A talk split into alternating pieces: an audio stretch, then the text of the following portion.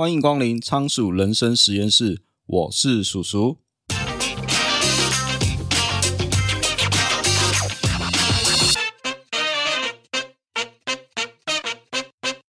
最近趁着连假，一口气把房间整理干净，把过去买的那些没有用到的 3C 小物啊、相机器材等等这些杂七杂八的东西，通通丢掉。那我还包括一些因为我变胖穿不下的衣服啊。旧的棉被跟床单，还有一些枕头套啊，全部都给它换新的，并且我房间重新粉刷油漆。那房间的色系就是以大地色系灰色、白色为主。那现在整个房间啊变得有够清爽，我觉得就是跟我过去耍废的自己啊说再见。不过新整理的房间啊有点太简约了啦，那我还跑去了花市买了一盆龟背芋来点缀一下。整理的过程啊。我们家小朋友一直跑过来帮忙，这也算是一种亲子活动吧。不过最终的结果还蛮满意的。会突然想要大改房间啊，是因为最近重读了《怦然心动的人生整理魔法》这本书。那这本书在二零一一年啊，红遍大街小巷，狂销百万本，刮起一阵整理收纳的旋风。在这本书出来之前啊，有关整理的书都是教大家怎么利用空间。好好收纳，怎样好好整理环境？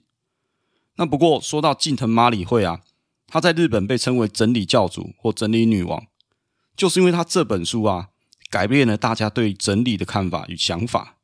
而且她不只是在日本哦，欧美也非常受欢迎。在 Netflix 上还有《怦然心动人生整理魔法》这个整理的实境节目哦，大家有兴趣可以去观看一下。那这本书。其实就是认为啊，过去我们教的整理收纳方法会失败的原因，就是因为我们过去整理啊，都是每天整理一点，慢慢整理。可是近藤麻里会认为，整理你要一口气完成，不要每天只整理一点。同样是做家事，你像煮饭、打扫、洗衣服这些东西都可以熟能生巧嘛。为什么就是整理这件事情啊？你不管做了几次。就是整理不好，其实问题就出在于你每天只整理一点，那无论怎么整理，你时间一到就会恢复原状，而且你怎么整理都整理不完。最主要原因就是因为你根本就无法掌握你所拥有这些物品的数量，所以整理你应该从培养正确的心态做起，不要一昧的追求整理的技巧，没有正确的心态，时间一长。环境还是会自动变乱的，那所以我们要如何培养正确的心态呢？那你要知道一件事情，环境会乱，其实都是你个人下意识所造成的。人无法改变意识，就无法改变环境。但你想要改变意识，其实还蛮困难的啦。只要你一口气整理完你所有的东西，你就会发现你的意识会出现戏剧性的改变。讲那么多。整理就只有两招啦，你只要会丢东西跟找定位这两件事情，就这么简单。但诀窍就在于你要一口气短时间彻底整理，并且优先丢掉你的东西，然后你才可以进行下一步的动作。所以整理的东西不在于怎么收纳，而是你要先学会丢东西。越擅长收纳的人，就越容易堆东西。因为这空间有限嘛，那你越会收纳，是不是越会塞东西？所以在没有做到丢东西之前啊，收纳你不过也只是把要跟不要的东西给混在一起。你学会怎么丢东西，才是整理的第一步。所以接着要跟大家说，我们要怎么丢东西。首先，请你先把相同种类的东西全部集中以后，那你再一口气判断这些东西你到底要或不要。要丢的东西啊，大致上可以分成以下几类啦。第一类就是已经完全坏掉的东西，这个没有话说嘛，坏掉你当然要丢啊。那第二类就是那种，就是它是一整组的，那但是它有其中一个部分坏掉了。那第三类就是它设计的款式可能比较过时或老气。那第四类就是你没有什么特殊理由要留下来的。那其中最难选择的啊。就是那些没有理由，但是你需要低需要积极丢掉的东西啊，因为我们总是会想着一件事：这个还有用啊，以后会用到啦，或者是啊，这个留下来以后可以送人。那买的时候很贵，或这个很稀有，不能丢啦。就到最后你什么都不敢丢。所以整理重点其实不是选你要丢掉的东西，请记得你要选你要留的东西。把东西拿在手里，只留下让你感到心动的东西，这就是判断时最简单又快速的方法了。所以丢东西的要点就是，当你在触碰的时候啊，就如同书名说到，你有没有感觉到怦然心动？你想要，你有强烈的感觉，想要把它留下来。那接着啊，我们来聊一下，就是整理的时候，其实可以看出你的生活态度。因为你知道人为什么无法丢东西吗？当你在整理环境的时候啊，你可以先观察一下你身旁的物品，这时候就可以看得出来你是怎样一个人。你这个人到底是对过去执着，还是你对未来产生不安？这导致你无法舍弃去丢东西。而且因为很多人就根本搞不清楚啊，什么才是现在最重要的事，所以才会不知不觉啊就增加了不必要的东西啊，以为购物可以满足自己的快乐。却让自己在物质跟精神上都被一大堆不需要的东西给淹没。所以你试着观察一下你自己拥有物品的倾向，从你所拥有的东西就可以看得出来你的生活态度。例如说，你房间啊都堆满了一堆纪念品啊、怀旧小物啊，那代表你可能是执着于过去的人。那或者说你是习惯老是留着一大堆库存不丢啊，或者想着这些东西。啊，没有坏还能用，我很节俭呐。这可能就代表你对未来是没有安全感的。所以在整理东西的时候，你就可以掌握自己对这些物品的倾向。所以当你在整理的时候，你就可以观察一下你自己是什么样的人，可以了解你自己是对未来不安的类型，还是对过去执着类型。当然也有可能啊，你两种都有。所以人总是在后悔，后悔自己过去没得到的。而不去珍惜现在拥有的，因为被一大堆不需要的东西给淹没啊！所以你真的要问问自己啊，你到底是对过去执着，还是对未来不安，导致你都无法舍弃？在丢东西之前呢、就你先思考一下，真的你想要理想生活是什么？也就是说，你现在整理你的环境，你想透过整理得到怎么样的生活？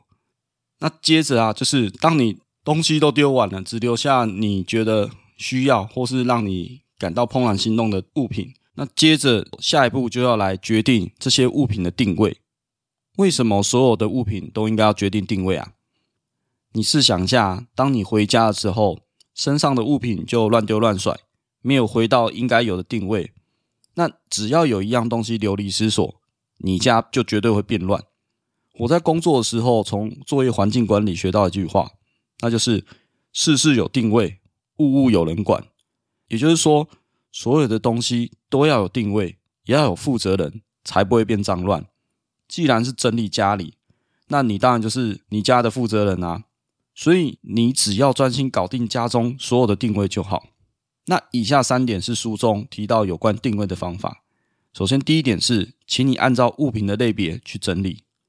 收纳的时候要注意一件事情，请你按照物品的类别去整理。不要按照场所的类别，为什么会这么说？因为同一类的东西啊，常常分散在两个以上的收纳场所，特别是许多小东西，比如像电线、电池或者是文具，可能每间房间都会出现。如果你下意识就按照场所别、房间别去整理，那你就会发现，诶，我怎么老是都在整理同一类的东西？所以按照物品的类别去整理，而不是今天来整理这个房间。你应该是要以哦，比如说我今天整理衣服，或明天整理书，那后天整理文具这种方式去整理会比较好。同一类的东西要收纳在同一个地方，你不要分散，就这么简单。重点是尽可能把这些东西都集中在一点做收纳。比如说全家人都用的呃充电线，那你就集中在某个地方就放好，不要说每个房间都摆了好几条，你最终你买了几条你也不知道。因为大部分人不会整理，最大的原因就是东西太多，然后四散各地，你根本就不知道确切的数量，那你也无从整理啊。然后接下来第二点就是散落各地的零钱。虽然说现在电子支付是很方便，没错啦，不过在使用现金购物之后啊，总是会找零钱。我个人也很不喜欢零钱，因为我觉得零零钱现在很重。那不过这些零钱回到家一定会四散各处啦，比如说你的抽屉可能会出现，你的口袋可能会出现，或者甚至是你的皮包也会出现这些零钱。那我自己的方法是，我会准备一个大的存钱筒。我身上一有零钱，我回家就直接投到存钱筒。那存到一定的程度，我就跑去银行存起来。那像现在啊，有些 ATM 也有附设零钱的存款机啊，你只要把钱倒进去存款机，就会自动存进你的户头，这非常方便。那目前我最常跑就是国泰世华，因为国泰世华它零钱存款机，它常常附设在那个呃全联通行里面都会有国泰世华的零钱存款机啊。那我就等于说我购物的时候顺便存钱。个人是觉得很方便啊。那在第三点就是回家包包要清空。很多人都认为，反正每天都会带在身上的东西啊，所以就一直放在包包里面。那包包原本任务不就是你在外出的时候帮你运送物品、存放物品吗？什么东西都丢在包包里面，结果可能会导致你临时要找什么东西都找不到，然后找不到你又只好重买。